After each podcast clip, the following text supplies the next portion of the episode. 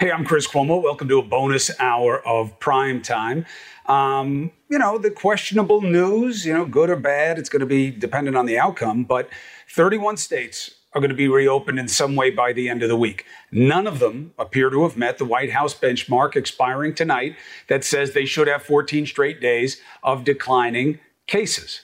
Why are we the only nation that seems to not be able to bend the curve, or more importantly, because we are bending it, but why aren't we adhering the way other countries that dug out of this did? Look at the Financial Times chart. All right, it tells you everything you need to know. Death tolls are now at their peak or falling in many Western countries. So many have turned a corner with new case numbers in decline. We have the highest number of new cases globally. What are they doing right that we're doing wrong or not doing right enough or not doing long enough. Let's turn uh, to Dr. Ashish Jha. He is director of the Harvard Harvard Global Health Institute and Jeremy Konyndyk, senior policy fellow. Konyndyk.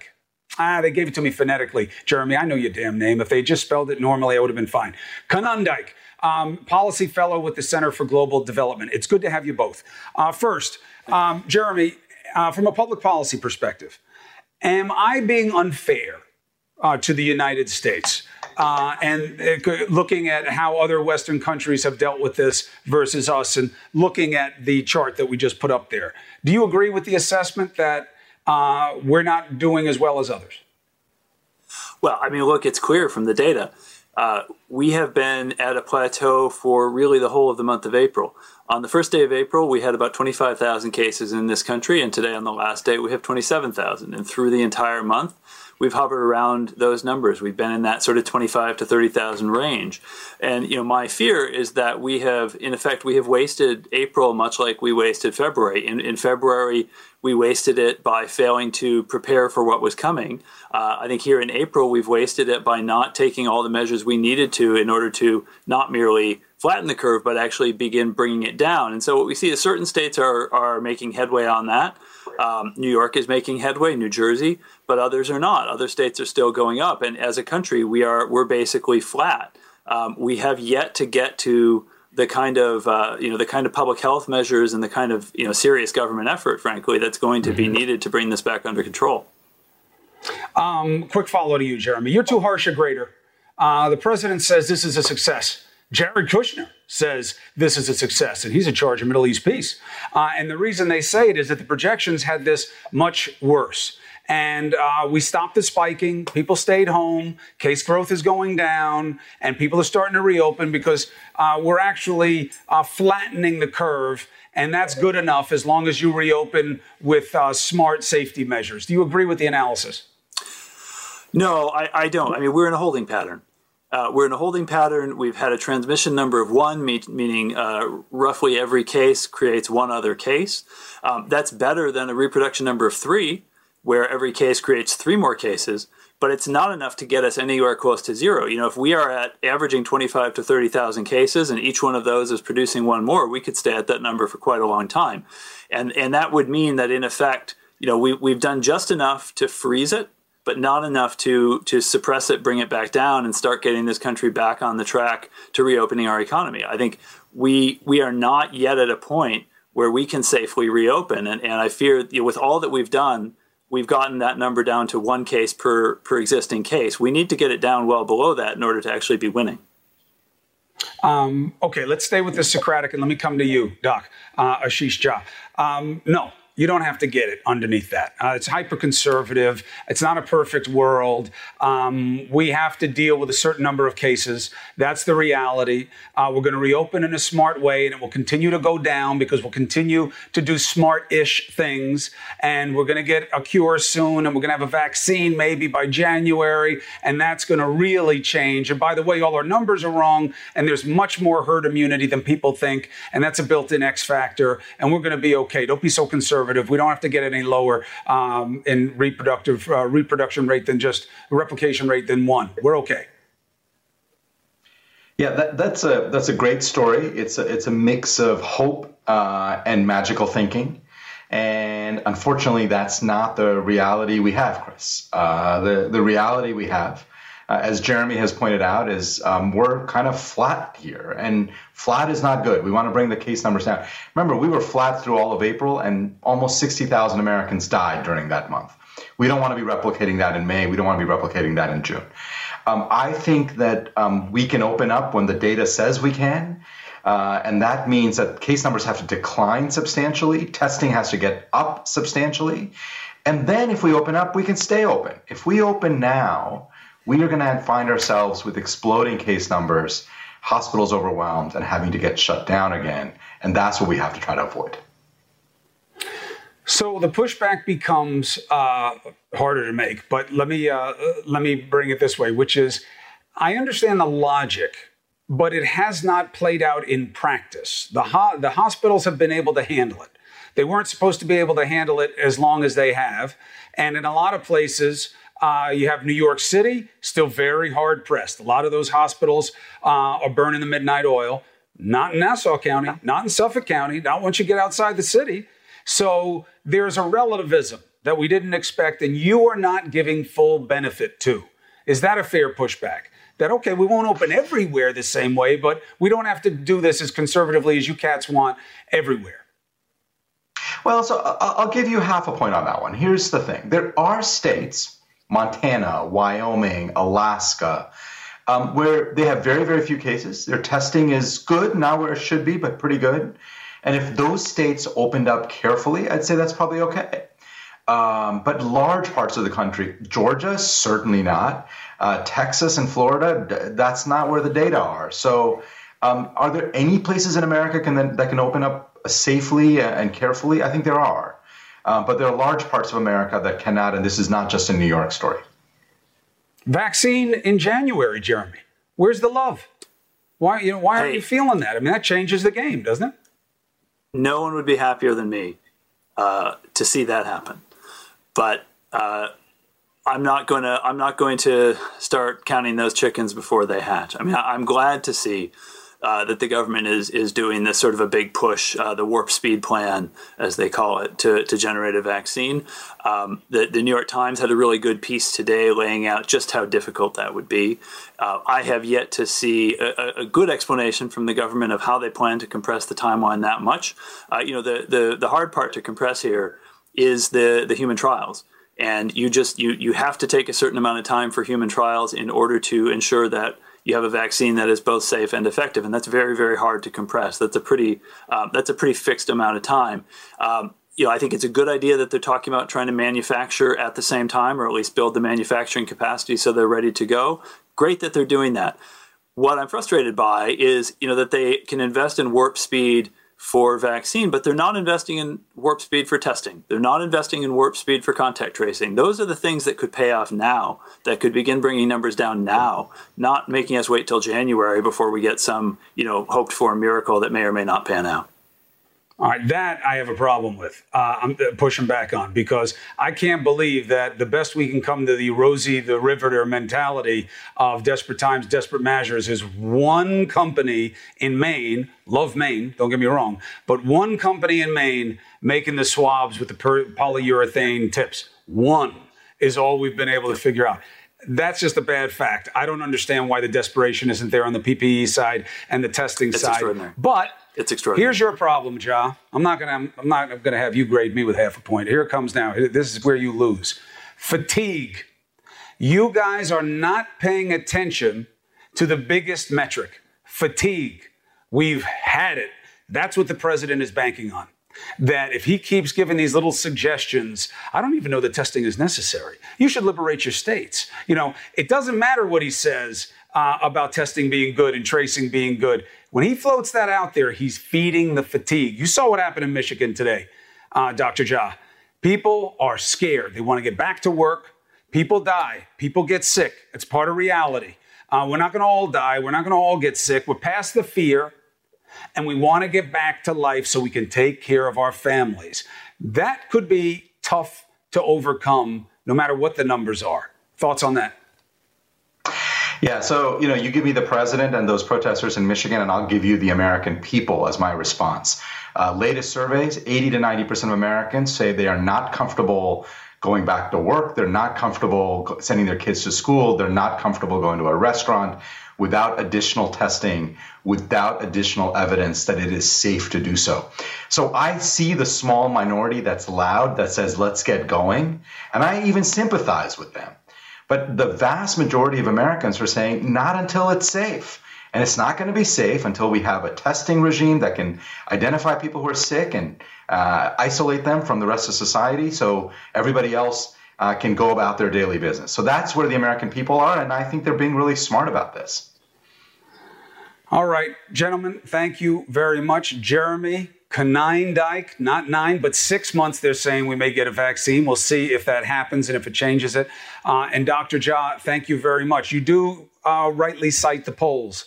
Uh, but patience wanes and often outrage gains. And we'll see if that comes to play in this situation in terms of pushing action. I, ple- I appreciate your perspective. Thank you very much, guys. Stay blessed, stay healthy. All right, a region uh, that is exercising caution as others are relaxing their rules. You are going to see these kinds of dichotomies, these kinds of splits, and we have to examine them as to why they're happening and what the net effect is. Massachusetts extended its stay home orders. Why, when everybody else is pushing to go in a different direction? 21 states reopening. Why not them? The mayor of Boston, next.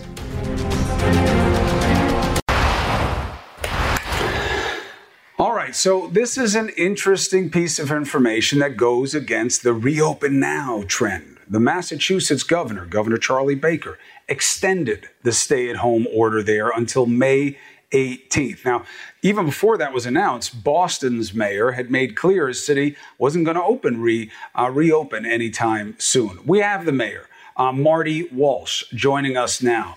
Uh, welcome to Prime Time, sir. Thank you for taking the opportunity. Thanks, Chris. Thanks for having me. Um, I know the city. Uh, I know the anxiety level there is real as well, and they're hearing people and watching people reopen.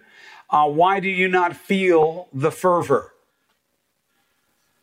Because it's not the right thing to do, and, and my job right now is to keep people safe uh, and, and, keep people alive. And, and, and rushing what I'm seeing happening in other states around the country, uh, quite honestly, and talking to a lot of those mayors, you had one of them on today from Atlanta. Uh, they know it's the wrong thing to do. Uh, people are afraid. I heard your other guest prior to, to me being on as well. Uh, they make some good points, but at the end of the day, my responsibility as mayor of the city of Boston and our responsibility as governors is, is to keep our people safe.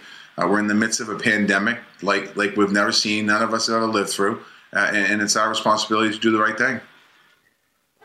But the president is beating a drum that people are listening to. Uh, pockets, but angry enough to you know do what they did in Michigan today, which was a pretty ballsy move by protest. You know, means going right after the governor's office. Uh, my money is short. I need this for my family. Life isn't perfect. Uh, don't make the cure worse than the disease. What's your response? Well, that's why you know the the stimulus bill or the Recovery Act came through Congress uh, with, with, extended unemployment benefits for, for three months. Uh, that's why our, legislature and governor uh, are passing legislation around moratoriums on evictions for the next three months. And I think that there has to be a well thought out plan on how we move, how we get business back on back going here. Uh, I understand the small businesses, the restaurants, the golf courses, the flower shops, uh, all of those businesses that are hurting in my district and my city.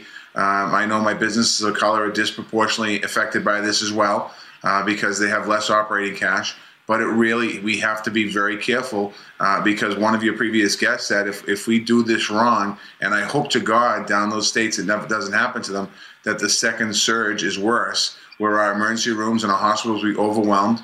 I mean boston massachusetts we, we built extra space in our convention center uh, like new york did for additional capacity. We have people in there.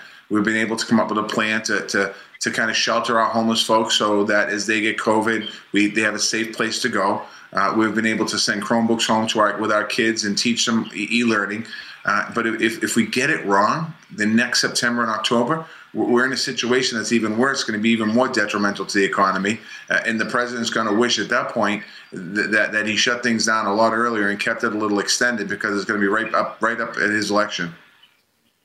What do you say to the pushback that you know what? Uh, turns out that this wasn't as bad as they said it was going to be. Do you believe that there's a basis for that suggestion at this time? No, too many people have lost their life. There's too many people in the hospitals right now that are seriously ill. Uh, too many families have, have, buried loved ones. Uh, it's just, you know, you look at it. If we didn't do all the social distancing and the physical distancing, uh, the numbers certainly would be worse. If we didn't have uh, the world class hospitals that we have here in the United States of America, the numbers would have been worse. Uh, and, and, I think that I think a lot of work has been done uh, to, to actually spare a lot of save a lot of life. Uh, and I think if, if we don't continue down the same path that we're doing here in Boston, in Massachusetts, and all across the country, uh, then we're going to be in a worse situation. And at the end of the day, for me, uh, you know, I made in the very beginning of this, I made decisions canceling the parade, St. Patrick's Day parade. Uh, we canceled the marathon. We canceled school. We did a lot of things that some people might not have been been been, uh, been supportive of. Uh, but certainly now, fast forward, not that long, eight eight weeks later, uh, we have nearly 10,000 cases of coronavirus in, in, in Boston, Massachusetts, uh, and we have over 300 people that have lost their life. Why would I now change course and open things up when, when all I could see is getting worse down the road?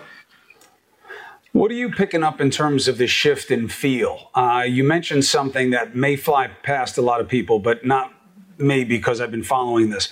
Uh, people are starting to make homeless a touchstone for their frustration. I hear too many people talking about homeless like they were rats. Uh, in New York City, they're talking about how many homeless are on the trains because the shelter system is breaking down and there's no capacity and they can't be in the hospitals right now. There's nowhere for them to go in New York City. You made special accommodations for the homeless. Uh, and yeah. that was a humane thing, but also tactical thing because people start using that as an index that things have gone too far. What are you picking up in your city in terms of people's feelings about how long this has gone and what the right thing to do is?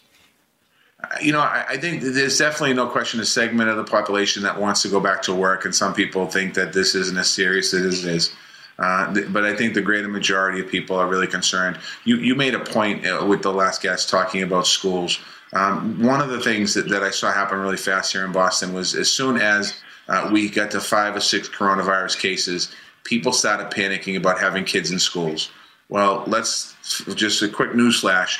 By September, when schools restart, that will have been six months where our kids have not been in a physical school in Boston.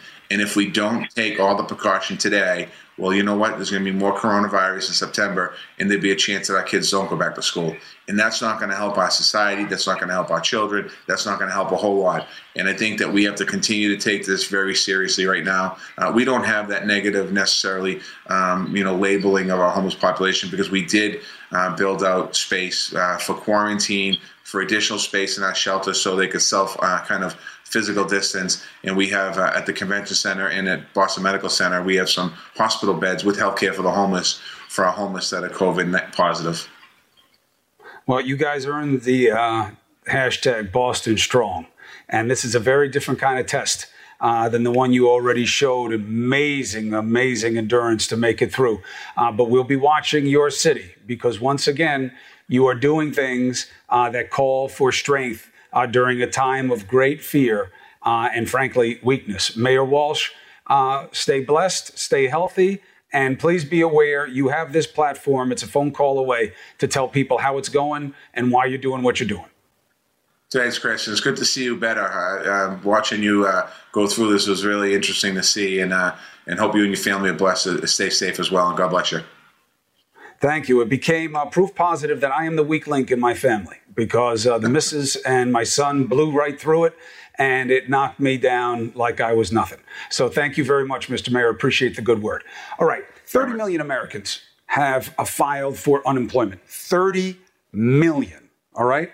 That is obviously contextually the biggest number that we've seen since the Great Depression. It's 20% of the workforce. So that's why I keep saying I am not trivializing the desire to come back. I'm not saying it's about a burger and a beer.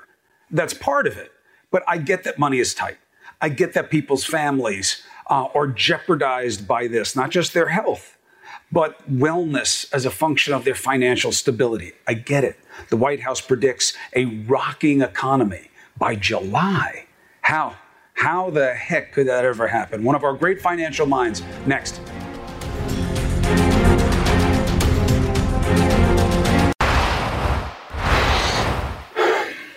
Right, tomorrow is going to bring a terrible new meaning to May Day.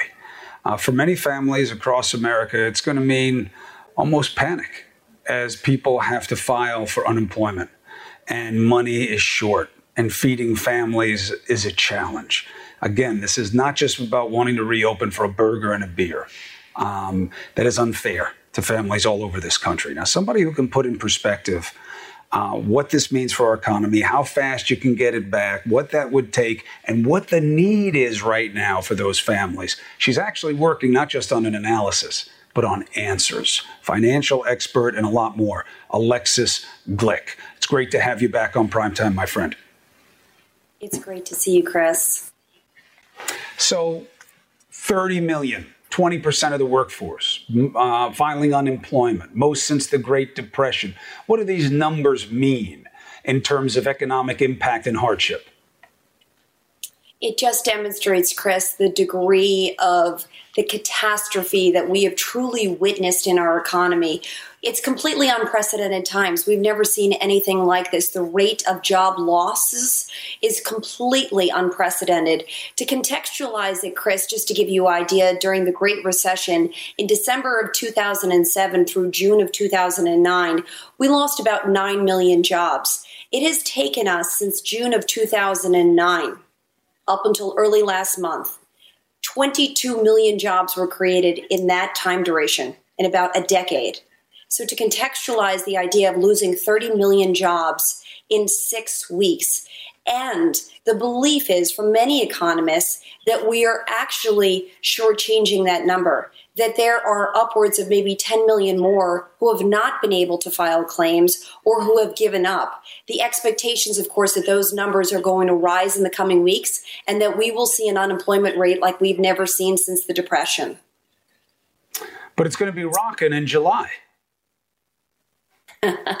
yeah, I wish, you know, um, rose colored glasses look awfully great when you put them on, but the reality is we're not living in a rose colored glasses environment. As you and I both know, right now, this staggered return back to work and the risks that you just talked about with the mayor of a second or possibly a third wave are going to live with the economy for quite some time.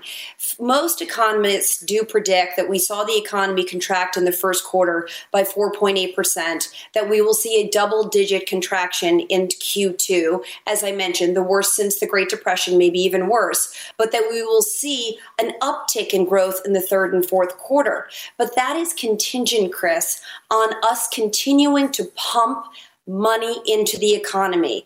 We just listened to the Federal Reserve Chairman Powell speak two days ago. He said, We are putting out a fire. We're trying to continue to win the battle.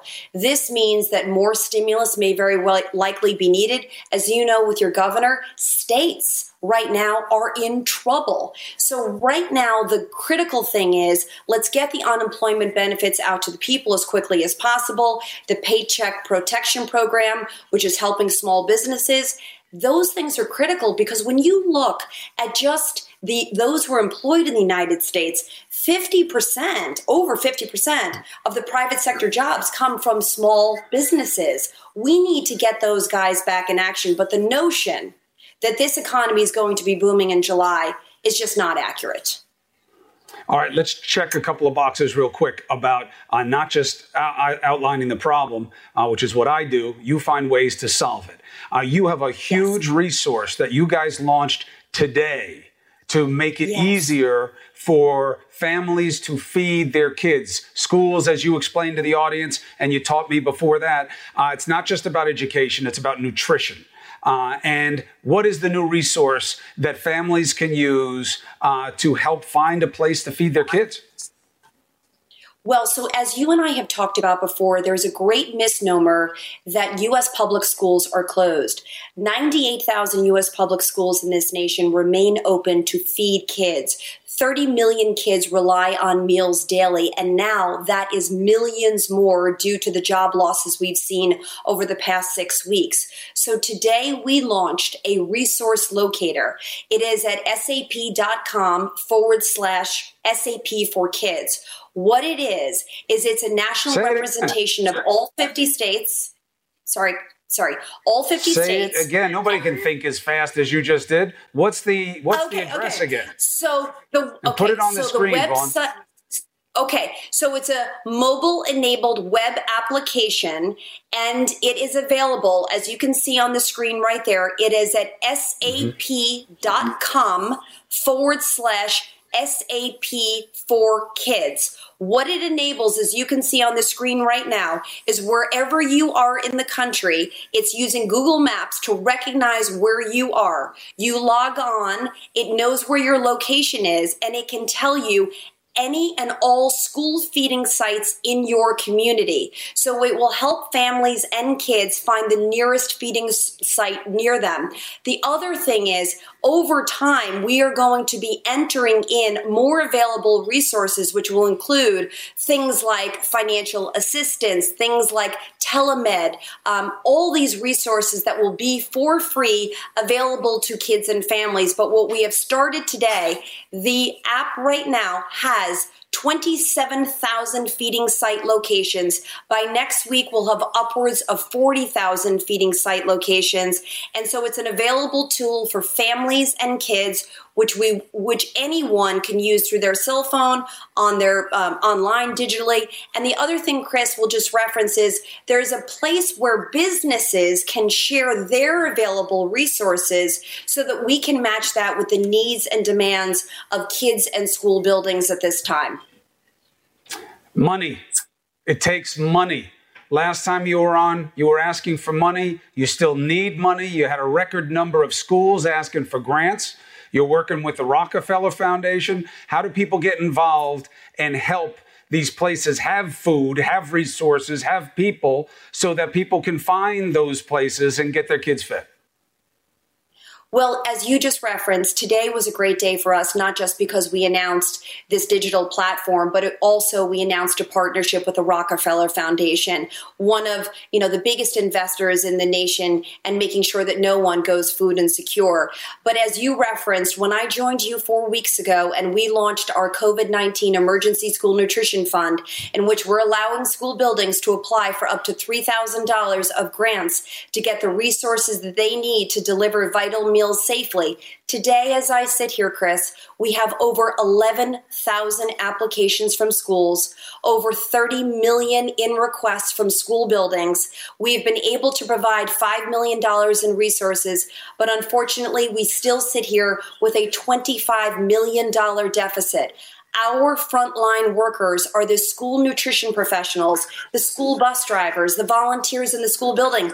They're the one taking the food out of the cafeteria, giving it in a grab and go, putting it on school buses to deliver it to homes. And right now, those frontline workers need the resources and protective equipment to deliver those meals. So give us the place to go to donate. Hard. They can go to genyouthnow.org forward slash donate, or they can text schools to 20222. Schools 20 what? 2022 schools, or go to genyouthnow.org forward slash donate. And Chris, we are not going to stop. And I thank you from the bottom of my heart for letting me continue to share this story. Because number one, we need to show families where the nearest school feeding site is. Right. And now with this SAP website, we can do it. And now we have the resources the vital resources that we need to help schools with Rockefeller Foundation, but we need a lot more help. I'll put it out on the social media so people can get it. Uh, Alexis Glick, thank you very much for helping us understand the situation. And more importantly, uh, thank you for fighting to help solve it. And, and, by the way, Alexis has been doing that while she's been dealing with COVID in her own household. She's been working and figuring out these solutions while dealing with the illness in her house as well. Special person. All right, as we battle one pandemic, Health experts are working uh, to help us understand the full scope. I know I've been banging this uh, a lot here, but we have to. Mental health is part of overall wellness. We're seeing it. Cities across the country are having record increases in suicide attempts. All right? Why? What can we do about it? What can you and I do about it? I have an expert who knows it better than anyone. Next.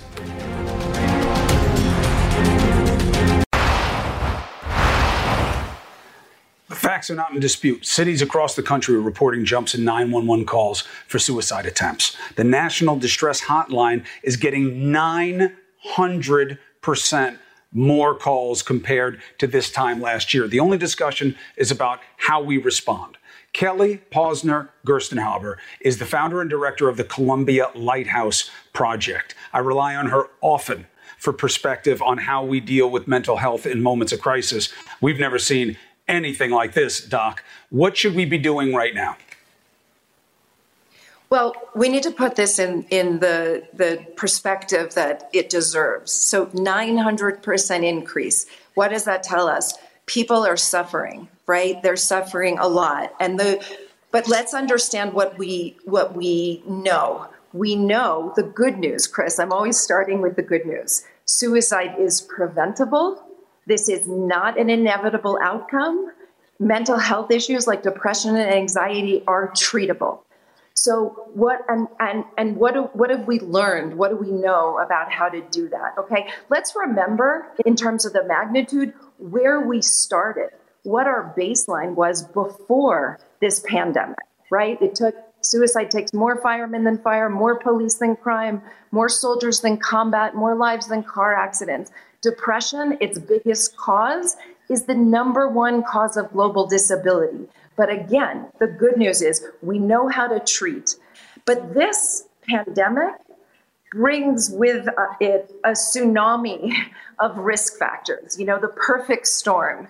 We know that with economic downturns in the past, they track in rate and pace with the suicide rate we know that isolation and loneliness is a huge risk factor. Did you know that the CDC tells us that one of the most important things we can do to prevent suicide is connecting, connectedness, right?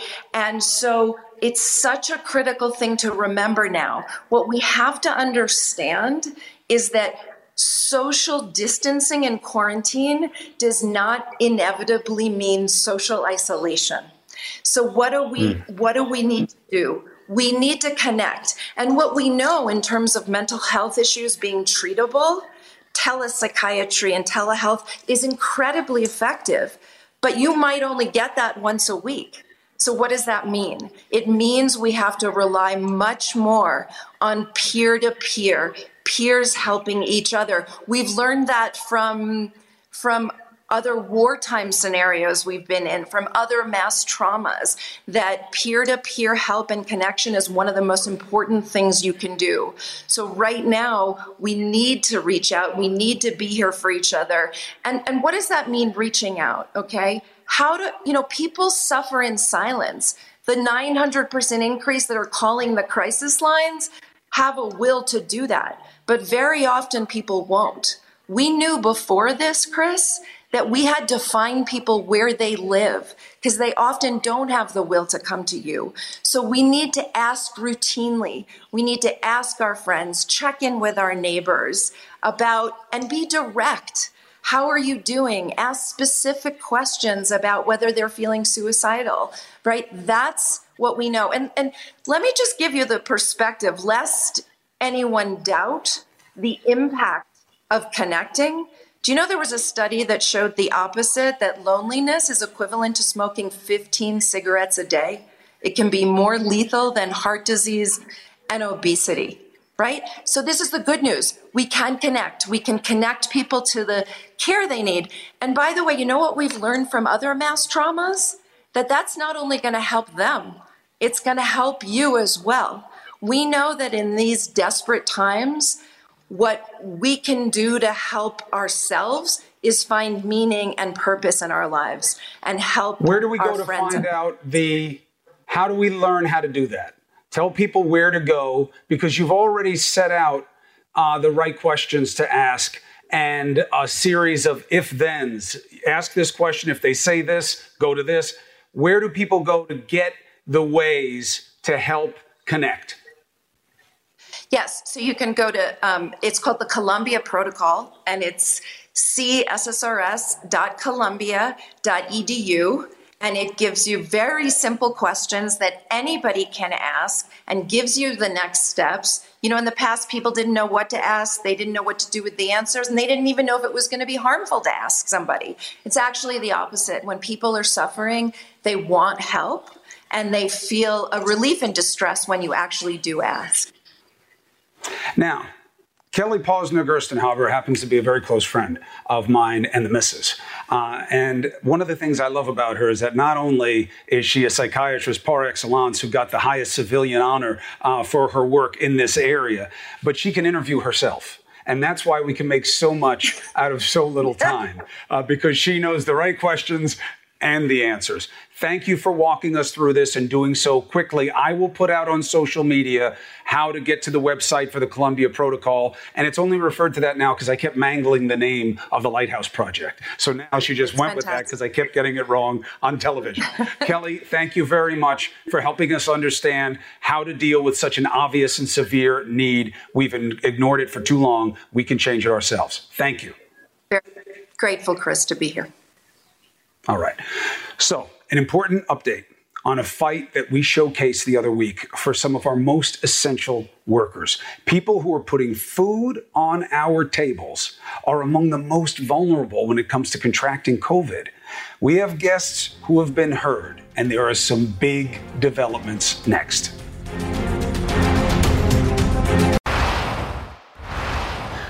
Right, here's a fact more than 2 million farm laborers are keeping you and me, all of us, fed. Now, nearly two weeks ago, the coalition of Immokalee workers in Florida told me, if you might remember, about the lack of health care, jam packed conditions, thousands of workers there face. They don't have the testing, they don't have anything that they need. Time bomb. Good news Florida's governor has heard their pleas. A testing site is opening in Immokalee Sunday. Now, is it enough? We're watching. Why? Together as ever as one.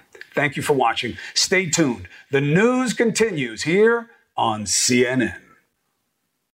Quality sleep is essential, and that's why the Sleep Number Smart Bed is designed for your ever evolving sleep needs. So you can choose what's right for you whenever you like. Need a bed that's firmer or softer on either side? Helps you sleep at a comfortable temperature, quiets their snores. Sleep Number does that. Sleep better together. JD Power ranks Sleep Number number 1 in customer satisfaction with mattresses purchased in-store. And now, save 50% on Sleep Number limited edition smart beds for a limited time. For JD Power 2023 award information, visit jdpower.com/awards. Only at Sleep Number stores or sleepnumber.com. I'm Dr. Sanjay Gupta, host of the Chasing Life podcast. In honor of our 10th season, we want to hear from you. Leave us a message at 470 396 0832 and tell us how you chase life. It could be used on an upcoming episode.